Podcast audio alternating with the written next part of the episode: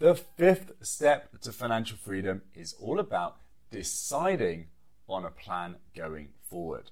It's all about committing to what it is that you want. And that is what we'll be going through today. Hi, my name is James Corsier, and thank you for joining us today.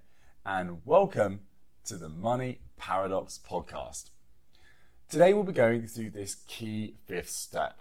And why this step in particular is so important is that it doesn't matter how much knowledge or information that you have or that you have access to, it all doesn't mean a thing unless you take action with it, unless you follow through and apply it to your life. So, this step is about deciding on what it is that you want to take on board from what it is that you know or you've learned from myself or others, and deciding on what it is that you want to apply to your own life and then committing to it. Okay, so today we'll be going through that in a little bit more detail to better understand how you can take advantage of this key step. Now, the biggest area, probably from a money point of view, is your spending plan. A lot of people call this a budget. I'm not a massive fan of that word because it has quite a lot of negative connotations with it. This feeling of sacrifice or restriction. But really, this comes down to choice. Where do you want to spend your money? Deciding on what that is and then committing to it in the long term. Okay? So, from a spending plan point of view, the key to all of this is to think where do I want to spend my money? You have a certain amount of money coming in, and you can do various things with it. You could spend it on different areas, different categories, or you could save it, right? And with those savings, you could do different things. But fundamentally, you could spend it or you could save it, right? Now, we save not to restrict ourselves now, but for the future, but we save because ultimately we believe the value from saving it and doing something with those savings holds more value than what we could spend with it now. Very, very simply. And then with your spendings, there are many different things you could do with it, and the value you can get, the enjoyment you can get from that spending can vary considerably depending on what that is. If you don't think about it consciously and you don't choose on how you want to spend your money up front, then what happens is your kind of subconscious takes over, and many of our essentially more unhealthy uh, kind of beliefs or approaches that are going on behind the scenes can can come through and allow us to spend that money in, in ways that are not as effective as they could be. So, all right, how do we do this? So, well, the first thing is to agree what your earn, spend, save ratio ratio is. Sorry, very simply, um, what you save is what you earn minus what you spend. So, what do you want to commit to? So, if you're earning, for example, £2,000 a month. Of that £2,000, how much of it do you want to save? Oh, it sounds very simple, but having a number and then committing to it and working around that allows you for some allows you to follow through and actually stick to a specific number. Without it, if you just say, I want to save as much as possible, that's very difficult. How do you know whether you're achieving or not? You know, if you saved a pound a month, then technically you are achieving what it is that you wanted to, right? To save some money. So what is it that specific number? So if it was £2,000, whatever it is that you're earning each month, how much are you committed to saving? All right. And then let's work around that. So in our example, if it was £2,000, let's say it was £300 a month you wanted to save. Well, the 1700 is what you have available to spend. And then you can start to break that out and decide in what areas you want to spend that £1,700. But very simply, commit in advance how much you're going to save and how much you're going to spend of what it is that you earn. The other point here is that you can commit to some of these numbers, right, and, and be very ambitious or really kind of uh, set some really audacious numbers around, for example, saving. But unless you're following through on it, not just now, but in a month's time, in six months' time, hell, in two years' time, then ultimately this will not get you where you want to get to, right? It's like going to the gym. You could decide to go to the gym every day, help twice a day for the next three weeks. And if you did that every day, yes, okay, you're going to get some really great results. But if after three weeks you stop, very quickly you're going to lose all the benefits that you gained. And it's the same with money, right? It is much better to set goals around this that are lower and more reasonable and a really key word here sustainable, right? So you can do it month in, month out. I, in the past, I've set some pretty pretty outlandish goals, right? And and been quite extreme in in what it is that I pushed push for. And those times where it wasn't reasonable, it wasn't sustainable, ultimately I didn't follow through on them and I didn't get what I wanted to longer term. It was only the times when I was you know, really kind of clear on some numbers that I knew I could commit to in the longer term where I followed through and was able to do it. So I highly recommend that. And I see it in many people's situations before. The other thing is, if you really aggressively save, for example, over a short period of time, what happens is you you create this um, this build up um, of energy or lack of of kind of restraining yourself over that period of time, and over time it almost builds up like pressure, and that pressure at some point will need to be released. And usually, what happens when people work really, really hard, for example, to save a lot of money, afterwards, as the pressure builds up to a certain point, then it's released and then people start to spend again. But the trouble is, because the pressure is suddenly released in quite a big way and they've been saving so aggressively, there's a lot of things they haven't been spending and so on. And so all of a sudden they go back to where they were.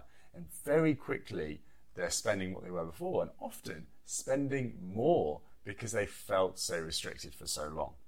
You see this in diets as well. So many people they go on these really aggressive diets. They they stop uh, eating, like go get onto some really restrictive diets, eat very little, and not always, but most of the time, people doing those kind of diets after they've fallen off that diet, which almost always happens, they tend to actually put on more weight than they lost. They end up in a worse situation than before. So this is a warning, all right?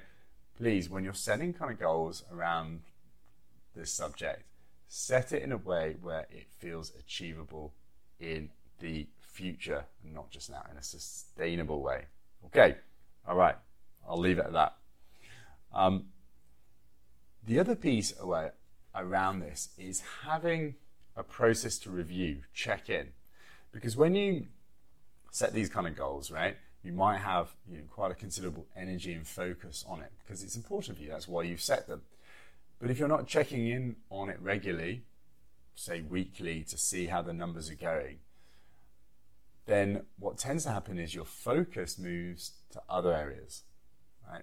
And naturally, there's many different things that kind of come into our life, take our attention. If we don't keep our attention on this particular area regularly, the, the attention moves to something else your focus will go to that, and naturally you will stop working towards the goals that you'd set.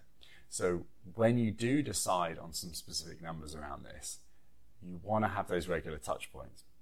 Ideally weekly, but a very minimum monthly, just to see whether you're on target with what it is that you committed to. Even better is having some form of accountability in this area.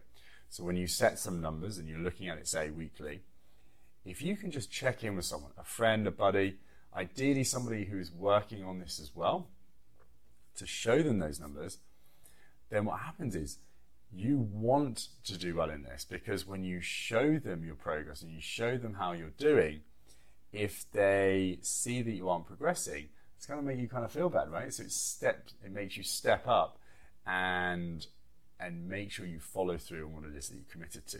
Even better is if you make that public you know, you share it with as many people as possible, family, friends, and so on. If you go around telling everybody you know that you've committed to saving, say, £500 a month every month for the foreseeable future, then people are going to ask you, how are you doing? How are you getting on with that? Are you, are you saving that money? Have you been building up that money, as you said? And if in three, four, six months' time, you know, you kind of kind of realize that you, you haven't followed through on that, that's going to kind of kind of make going to make you feel quite um, uncomfortable, right? So naturally, subconsciously inside your mind, you're going to say, right, I need to make sure I do this. I need to step up so that when I'm talking to these people, I can say that I've been progressing on it. A really important thing to be aware of as humans is that we have a deep need to be consistent with who we feel we are. So if we go around telling everybody that we are saving £500 a month, then what we are doing is essentially saying, I am somebody that saves £500 a month, right? So if you then don't, then the brain is then saying, right, you need to make sure you do this because in my mind, I do this. I've told everybody I do this. This is something I do. So subconsciously, you will naturally want to do various things to make sure that what you're doing is in alignment with how you think you are. Okay, very, very powerful tool. All right. Now, within that ratio of what you've committed to save and spend, there's a kind of spectrum in terms of how much work you can do around analyzing your spending and following through on that. At the very minimum, you want to have a number. I've committed to spend this much per month and save this much per month. But ideally, within that spending amount, you can commit to how much you want to spend in various areas, how much you want to spend on travel, food, going out, business expenses, um, whatever it is. And by doing that, you're looking at all of the different areas that you tend to spend money on, the value you get from it, right? What it, why is it that you spend money in these areas? A number of different reasons. And through that, it gives you an awareness, again, like I've talked about in previous videos, what enjoyment, what value am I getting when I spend money in these areas? And then based on that, of this pot of money, let's go back to the £1,700 we talked about before, of this £1,700 that I can spend each month, how much of that do I want to spend in each area? Okay, so if, for example, in personal development, that's an area that I know I get a lot of value from that when I spend money in that, I buy books that improve my knowledge or courses that improve my knowledge in this area, then I know I progress in a substantial way. And through that, I become better able to achieve what it is I want. I have a better state of mind, better psychology, right? Do that, I know that is a really strong return on my investment. Okay, so then I'm going to increase the amount of money I'm able to spend in that area. And then other areas, say for example, uh, you know, buying drinks out or buying dinners out, which can be quite expensive. Um, I'm going to reduce that because actually the value I get when in these kind of occasions is really meeting people, getting out, doing different things rather than the food or the drink themselves, right?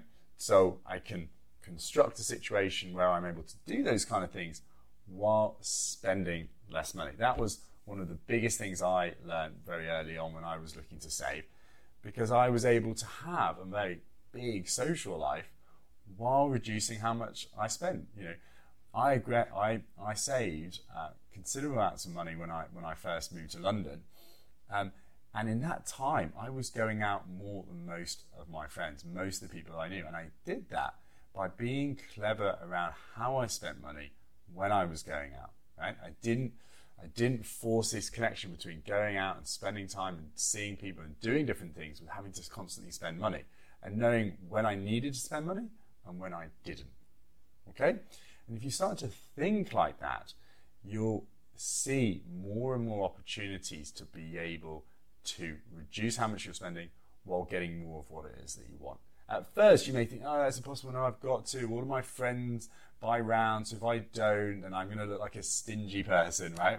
Or, you know, well, like, you know, if everybody's going for dinner, so I have to buy dinner and everybody just splits the bill. So, you know, what can I do, right? Because you've been doing that for so long, then you're going to think like that. But as you start to look for solutions outside of what you're currently doing, your brain will start to find answers.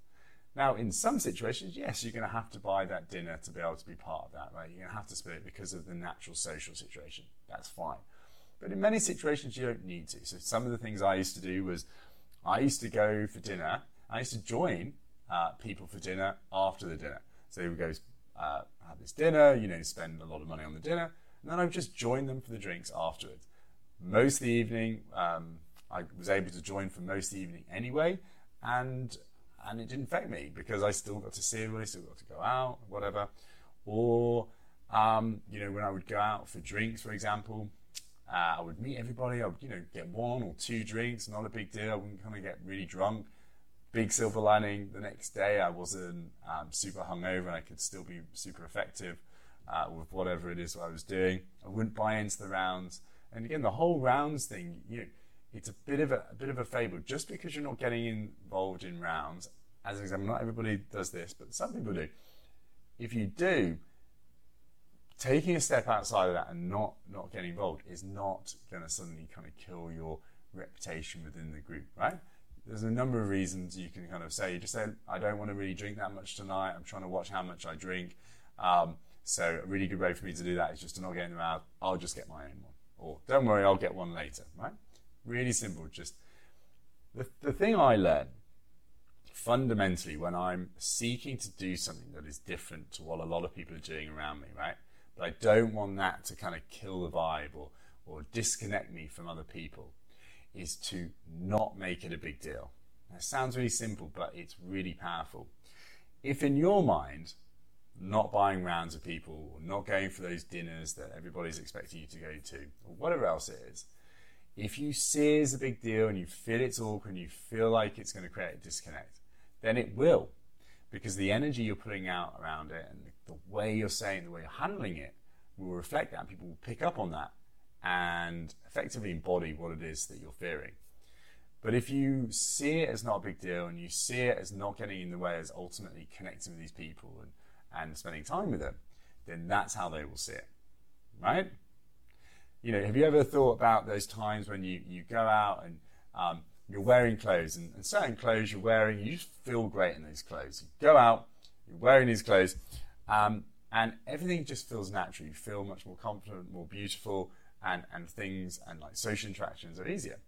Or those times when um, you're wearing certain clothes and you don't feel right in them, it feels awkward, you feel very self conscious, and social situations become a bit difficult as a result. That is a classic example it's not really the clothes, it's how you are relating to them and how you feel in them and that energy you're giving across around it. All right? Now, I'll leave it at that. But I would highly recommend taking that kind of psychology when you are seeking to change how you spend your habits.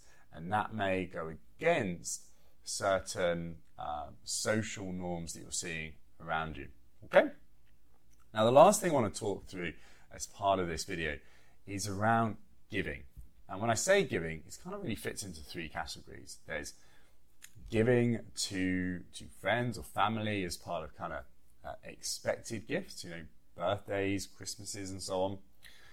Secondly, is presents to friends, family, people you know, uh, for no reason, right? Ultimately, there's no birthday or Christmas. It's just because you want to honor their friendship.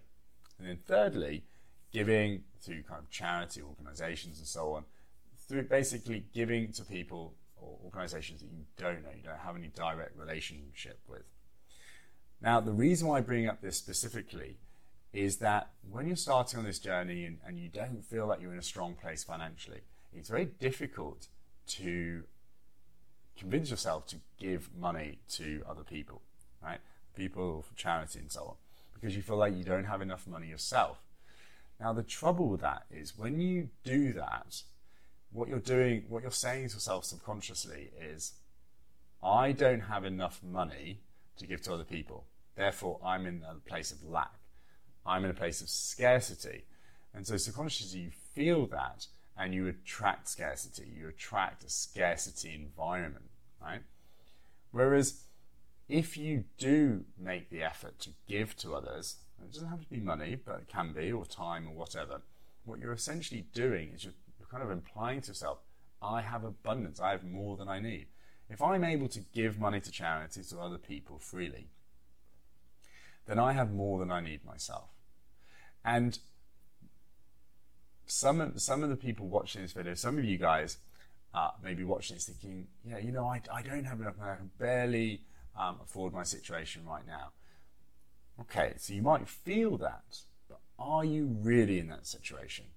If if for whatever reason tax was higher and you had to pay another £100, £300, £500 a month, okay, in tax than what you're currently spending, right? So you've lost that money each month. You might feel rubbish, you might uh, be really angry, you might kick and scream, but ultimately, if you had to do it, you would, and you could, right? And you would adjust.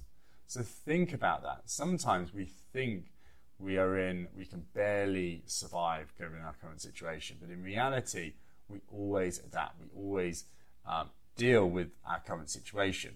All right, and that's why for many people, what they spend is what they earn because whatever it is that's coming in, um, the kind of air fills the space, right? The um, whatever it is that we've got to spend all of these things will come into our lives and we will feel we will need to spend it up to that point. All right. So, coming back to this whole concept of giving, right?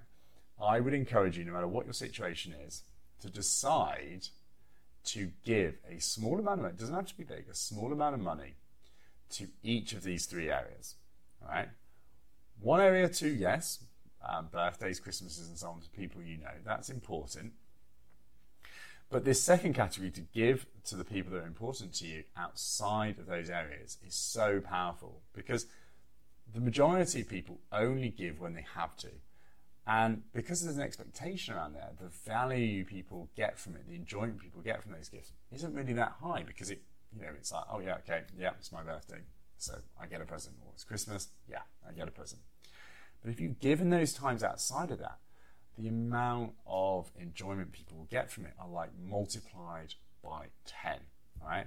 So again, if you're thinking about the amount of value you can give from from what it is that you have access to, you'll get a lot more impact on the people that you value by doing it outside of those types of events. Right. Now, the third area, giving it to charities, organizations, people that you don't know directly, I think it's also very important because it starts to not only make you feel that you have an abundance outside of um, your own situation, but two, it starts to get you to subconsciously think that it's not just about me and my world, not just about me and the people that I know, that there's a world out there and there are so many people that are in need in many different ways, and to direct your attention to a place of contribution. And when you come from that place, your why, your existence in this life is much bigger okay? Because you're not just thinking, oh, well, I need to make money for me or my family or my close friends. I need to make money for a huge population out there, the world, the environment, the universe, maybe. And from that, the why becomes bigger, and then the pull, the drive to improve your situation, to increase the amount of wealth you have, not just financially, but in all areas, to be able to give that to other people becomes even bigger. So, in summary, all right, what we've been going through today is about deciding on, on what it is that you want to do around having a plan for financial freedom. In particular, a spending plan. Where is it that you want to commit to spending to get the most enjoyment while staying within the numbers you've committed to? And then from your income, you can either save or spend it. So, what is that ratio that you're committing to between saving and spending?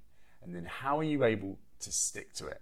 By regularly checking in and making yourself accountable to the people that you know so that you have a bigger investment to make sure you can maintain it in the long run. Not only that, we talked through giving. So, making sure that you are able to, um, you know, find space to be able to give beyond your own current environment. And through that, subconsciously tell yourself you are in a place of abundance and not scarcity and receive the powerful effects from that. Now, I hope you enjoyed this video. If you did, please like and comment below. I would very much appreciate that. If you found uh, this helpful and you feel there's other people that you know that would value from this content, again, please share that to them uh, or other videos that you think would be powerful to them, uh, and then through that, I'm able to reach uh, much more people. Also, if there's any specific content that you would like me to talk through, uh, please let me know in the comments, directly message me, and then I will look to do specific videos in that area because my main aim is to make sure this content is as valuable for you as possible, right? And as part of that, I need to know where those areas are in particular that you're looking to understand. Okay, so that's all from me. I hope you enjoyed it. Enjoy the rest of the day, and I will speak to you soon.